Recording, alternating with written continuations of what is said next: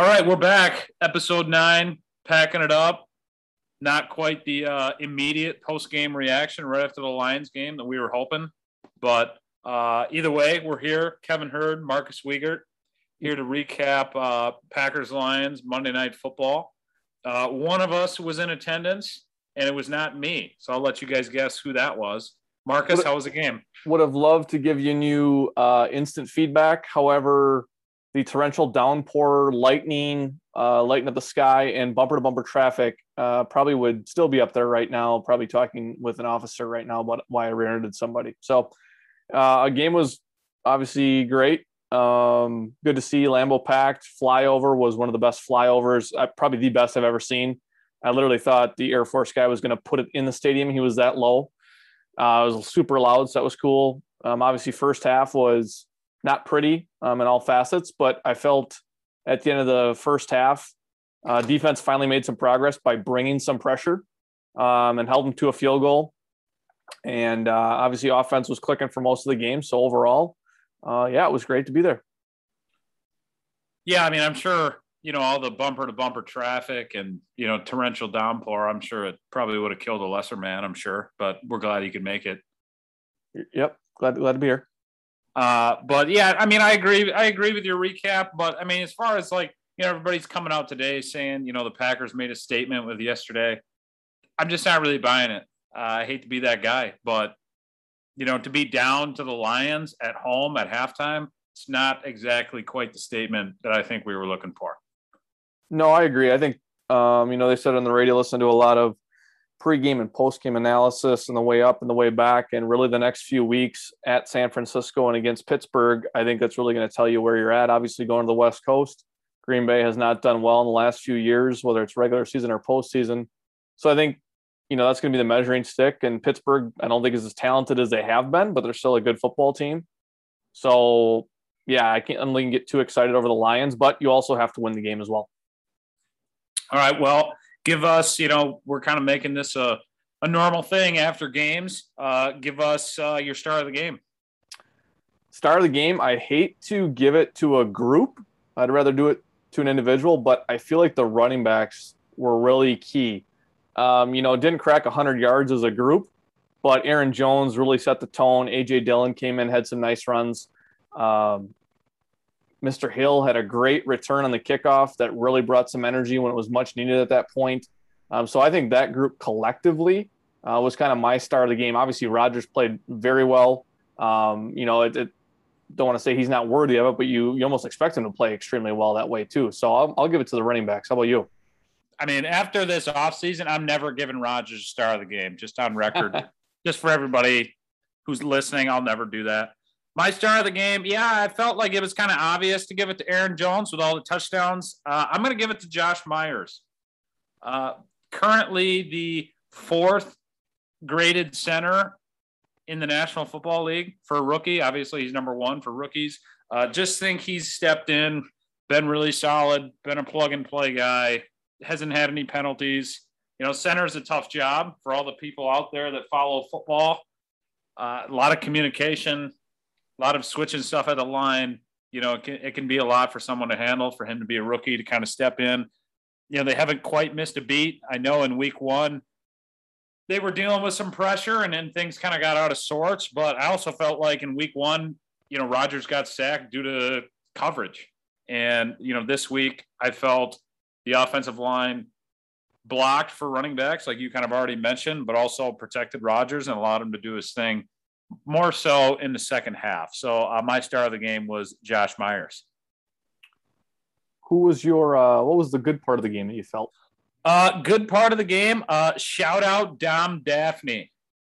So this guy's stepping in. For all those people who don't know, Dom Daphne plays what we call the F position in Matt LaFleur's offense. So fullback, kind of a mix of tight end. You know, he's not really going to carry the ball, but he could catch some passes out of the backfield, which he did, but more so setting the edge in the run block situation. I recall him making a nice, I believe he had 1 catch yesterday. I might have to check that again, get our stats people on that.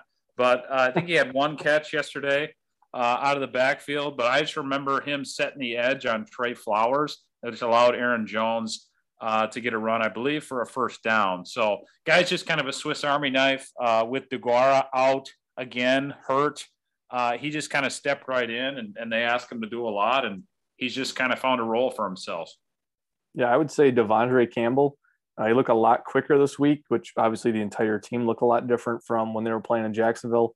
But just being at the game, he covered really well in space, tracked down Hawkinson a few times. Obviously, he had that interception, which I think was greatly due to Rashawn Gary. Campbell happened to be in the right spot, but you know, he's been a starter for the last handful of years in the league with Atlanta and Arizona, and at this point looks better than a Christian Kirksey. So I thought that was a really good, solid part of the game. Hopefully, can keep that up moving forward. Okay, we go from good to bad. What do you got? Billy Turner. I don't know, man. I just, as I was sitting there watching, I know you just talked about Josh Myers, gave some kudos to the offensive line. Obviously, the silent G and Elton Jenkins was solid. Runyon was, I mean, he was out there a couple times, had Aaron Jones, you know, maybe broken an ankle tackle. I mean, Runyon was out front. I don't know. Billy Turner, I don't know if he's got much left. Was kind of disappointed. Obviously, when Bakhtiari comes back, it'll change things up a bit. But, yeah, I think he's mediocre at best. He's kind of like a Band-Aid. So I don't know if he's going to get much better moving forward. I mean, we might have to have Owen Reese come back on in the pod in the future. But, I mean, don't we remember last year where we were talking about Billy Turner was just so solid and anything they asked him to do? And now this year, 1 year later, I mean, the narrative is just totally flipped. That's just life in the NFL, I guess. For me, bad wide receiver play. Sounds kind of obvious. I know, you know, Rodgers missed Valdez-Scantling a couple times deep. I think if he could have those throws back, he would have executed them just a little bit better. But I think there was a point, it was either midway through the third quarter or at the end of the third quarter, there were zero catches by wide receivers other than Adams.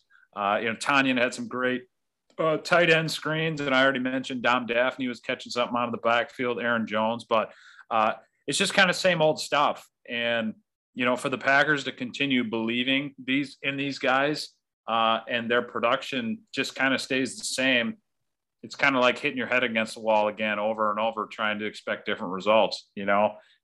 So I got to go with the wide receiver play. Just not super excited about it. If MVS would have grabbed those two balls for touchdowns, obviously that would have changed my opinion, but still didn't get it done. So wide receivers, we got to get a lot better. The fun part of the game, your take? Return of motion, everyone. You know, you can do things before the snap, you know, starts. It's a great way to check, see what the defense is doing, you know, give you a little advantage. Felt like we just forgot what that was in week 1. So the return of moving players pre-snap, we call that motion in football. That was fun. I could play off of that with my fun being balanced play calling. Stuck with the run for the most part. I think the second series we went 3 and out on all passes, which was a little disappointing. But for the most part, I think it was 31-27. They said on the radio on the way home, 31 runs to 27 passes. So, yeah, it was just good to see a consistent mix. And, I mean, obviously the first half, Green Bay was down the entire time or tied and didn't deviate from a play calling perspective. So, I mean, I was impressed that way. And it's balanced play calling is fun, just like motion. It's fun. You know, last week, I just remembered in my notes, we had it called Fungly. And now we went back to fun and ugly, but still, what do you got? What was ugly? I thought the defensive line, Kenny Clark played, you know, solid. But that entire defensive line just got pushed back and time again. And they didn't really bring pressure until, you know, late first half. But, yeah, that defensive line, I mean, Slayton, Lowry, Lancaster, it's just, I don't know, hate to beat an old record here. But, yeah, something's got to improve there. My ugly, shout out to all you people on Twitter calling for Mike Pettine back. Okay, I have stood on this hill. I will die on it. We can argue it. Did not think letting him go was the correct move. So for all those people who wanted him gone, you can't then complain about Joe Barry now at this point in the season. Okay, we just can't do it. All right. If you wanted Mike Pettine, then at least be strong with your opinion like I've been. you know, I go on Twitter and all these people are talking about how Joe Barry should be done. Why don't we have Mike Pettine? Well, where were you guys? Okay, where were you guys like a month ago, 2 months ago? It's ridiculous. I mean, I said on this pod, they're probably going to regret letting Mike Pettine go. And my reason was this, okay, I'm in coaching. You were in coaching. Just from a continuity standpoint, I think they would have continued to stay solid, if not better. They added a couple draft picks. We talk about Devondre Campbell showed a little something. The defensive line is disappointing. You forgot to include Kingsley Kiki in there. He's been pretty bad first 2 weeks as far as grades go. But, I mean, I just thought from a continuity standpoint, they could at least built on what they've been doing with him over the past 3 years. And now you're in win now mode. Clearly, everybody knows that. And now you bring in a new guy and a new scheme. You're just adding more learning. You're changing language within the defense, you know, different techniques from a new guy. It just doesn't make sense on a win now team. I'm sorry. Then I go on Twitter and everybody wants Mike Pettine back. Where were you guys? I love it. I love it. Ridiculous. When the defense struggles and you see the tweets out there that say, fire Dom Capers. Well, that was long overdue, but still, I can't stand it, okay? I have stood on this hill. Mike Pettine was not the issue. Let's talk about the offense when they played Tampa Bay and got all these turnovers and couldn't score any points, okay? And the thing is we don't even know if Kevin King made a mistake on that play, right? Or excuse me, we don't even know if Mike Pettine made a mistake. Like maybe it was just Kevin King out to lunch, which we clearly saw him out to lunch in the first half yesterday. Okay, maybe Mike Pettine said he screwed up to fall on the sword for his guy because he's a player's coach. You know, we don't know. I mean, we're insiders and we don't even know. So to come out here and now we're like, wow, maybe we shouldn't have hired Joe Barry, like blah, blah, blah. Come on, guys. Where were you 3-4 months ago when we were doing this? It just makes me sick. Well, if we want to get him back, he's not too far away. Well, let's talk some numbers. He's in Chicago as a defensive assistant right now. Yeah, right. Well, as you can tell, I'm pretty fired up. We've been missing this in the pod, I know, but I wanted to do it last week when everybody was complaining about the defense, but I wanted to give them a week. You know, it was fine. Like, they clearly just weren't ready to go, and I wanted to give them this week. And what do I see in the first half? Everybody tweeting about, wow, probably shouldn't have let Mike Pettine go. Well, here we are. So, I mean, when Led Zeppelin lost John Bonham, the drummer, you know what they did? They brought his son on, you know? Continuity, as best as you can. I don't think Mike Pettine would have been that bad this year. All right, on to the next topic here. Well, we don't got all night, I know. But, I mean, I just wanted to bring some numbers. And we'll start with the defense for all those people out there, just so I can finish. I'm just going to finish my point with this, okay? In the 4 years that Joe Barry has been defensive coordinator in the NFL, in yards, they've been 32nd, 28th, and 28th. This is out of 32 teams, mind you. Okay. In points, 32, 17, 19. All right. With Mike Pettine in yards for the Packers, they were 9th, 18, 22. And in points, they were 13, 9, 22nd, and 26th. So just throwing that out there for everybody. It's not very good, though, when you're Green Bay. So Joe Barry was in some brutal situations. I agree. But, you know, there's a lot of people out there that are just going to look at the numbers. So there are the numbers for you. You can twist your numbers however you want. Just hold your take. I'm going yards and points. What I think matters. Yards and points. How many yards are you giving up? How many points are you giving up? So we could argue this all day. It's fine. There's a lot of ins, a lot of outs, a lot of what have yous. I know. I get it. But either way, those are your numbers for those. 8.6. What do you think that is? Oh, 8.6. Probably yards per play we gave up in the first half. No, $8.6 million is what Randall Cobb's getting paid this season. And he had how many catches yesterday? One? Two? No, he had at least two. Didn't have any targets, basically, until the fourth quarter of yesterday. No. He had one. He had bowl before that. He was in third quarter. Yeah, somewhere in there. Okay. Well, yeah. I wasn't at the game, so that's why I was asking you. But hey, just it's kind of a minor GM Aaron Rodgers shot there. We're paying that guy a good chunk of money to just kind of be out there. So that's really all I got. That's all the fun numbers that I had. So, well, the Packers go to the West Coast now, which, as I mentioned at the start of the show, has never been pretty. So I'm not taking a lot of worth that things are going to go extremely well. I'm going to go in with that, what they call negative mindset, which is actually healthy.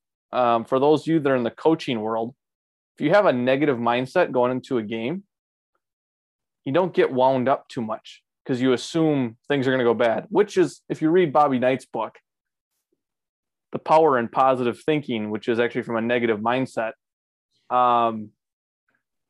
you're always thinking about plan B. And again, maybe this is where Joe Barry's got to have a negative mindset. But, the Packers got to realize, going out there, they got to do something different. I don't know if it's getting there earlier, getting there later, sleeping in a different hotel, whatever it is. But something's got to change.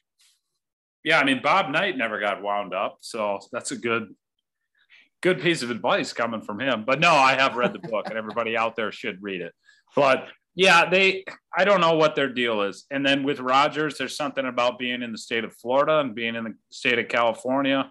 I'm not really sure kind of what his deal is, but I agree. 49ers, they're going to be a little bit different team, running a little kind of two quarterback system. They kind of bring in Trey Lance for some gadget stuff, which in the past, the Packers have not been very successful at guarding, at defending quarterbacks who can use their legs and kind of run pass option plays. Historically, they just haven't done well at them. And that kind of started in San Francisco with Colin Kaepernick, basically just torching them in the regular season and in the playoffs. So we'll all have bad memories of that if we see it again coming up. But 49ers are a different team, got a lot of injuries in the backfield. I know they want to kind of establish that run within Kyle Shanahan's offense and then work to play action. Jimmy Garoppolo, he's not just going to take the ball, do a 5-step drop and beat you with his arm. They're going to beat you with play action and kind of, some explosive plays, getting athletes the ball right at the line of scrimmage, whether it's on jet sweep, whether it's, on reverses, hands off in the backfield, or like I said, play action over the top. But they got some weapons, on the outside, Debo Samuel, George Kittle, but hopefully the Packers can, in my opinion, kind of, stack the box a little bit and make Jimmy G beat you with his arm. So we'll see kind of where they're at. We'll see where this Joe Barry defense goes, but I'll be keeping my eyes on Twitter, checking out how many people are calling back for Mike Pettine. We'll see week 3. I don't worry about the people on Twitter. The ones that got the real brains are the ones that live in the comments on Twitter. That's true. That is true. Well, what do you think? We played only 2 games, but let's just compare, kind of the NFC West and the NFC North right now. So the NFC West, I believe, is every team undefeated? No, Seattle just lost to Tennessee, but The Niners are undefeated. The Arizona Cardinals are 2-0. And then why am I forgetting the 4th team? Oh, the LA Rams are 2-0. So pretty strong division to start out for them. But just talk to me about, where you see the NFC North division headed and kind of where you see that division headed.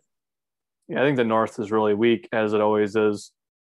Still got to see something more consistent out of Justin Fields, not enough sample size. Minnesota could be a few weeks ago from them just wiping house entirely with Spielman and Zimmer. Detroit, obviously we just saw that. San Fran, really good. A lot of injuries last year. Seattle, still a dangerous team. The Rams with Stafford now, extremely dangerous. And Arizona, a lot of fun to watch. Kyler Murray is like worth double the price of admission. That guy is crazy. Hopkins is the best receiver in the league. DeAndre.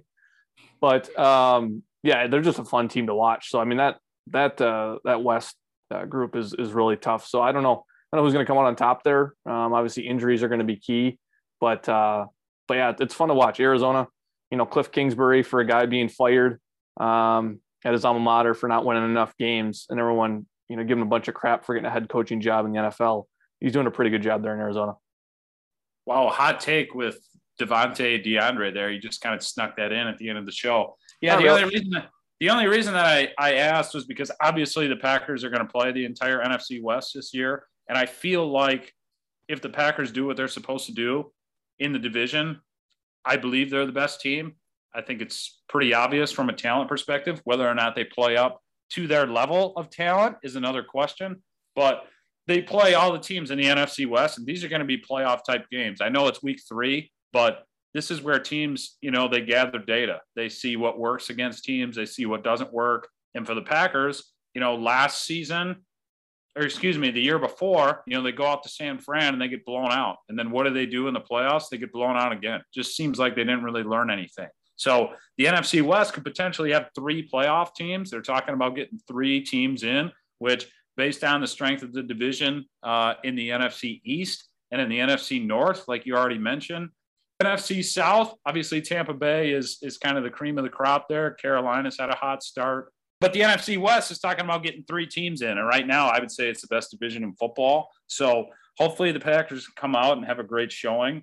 And then later, have another good showing in the playoffs against these teams, because in the past, they haven't done a good job of carrying over that stuff. So we'll see. Really looking forward to Sunday. We'll be back next week, either late Sunday night or Monday night after Sunday night's game.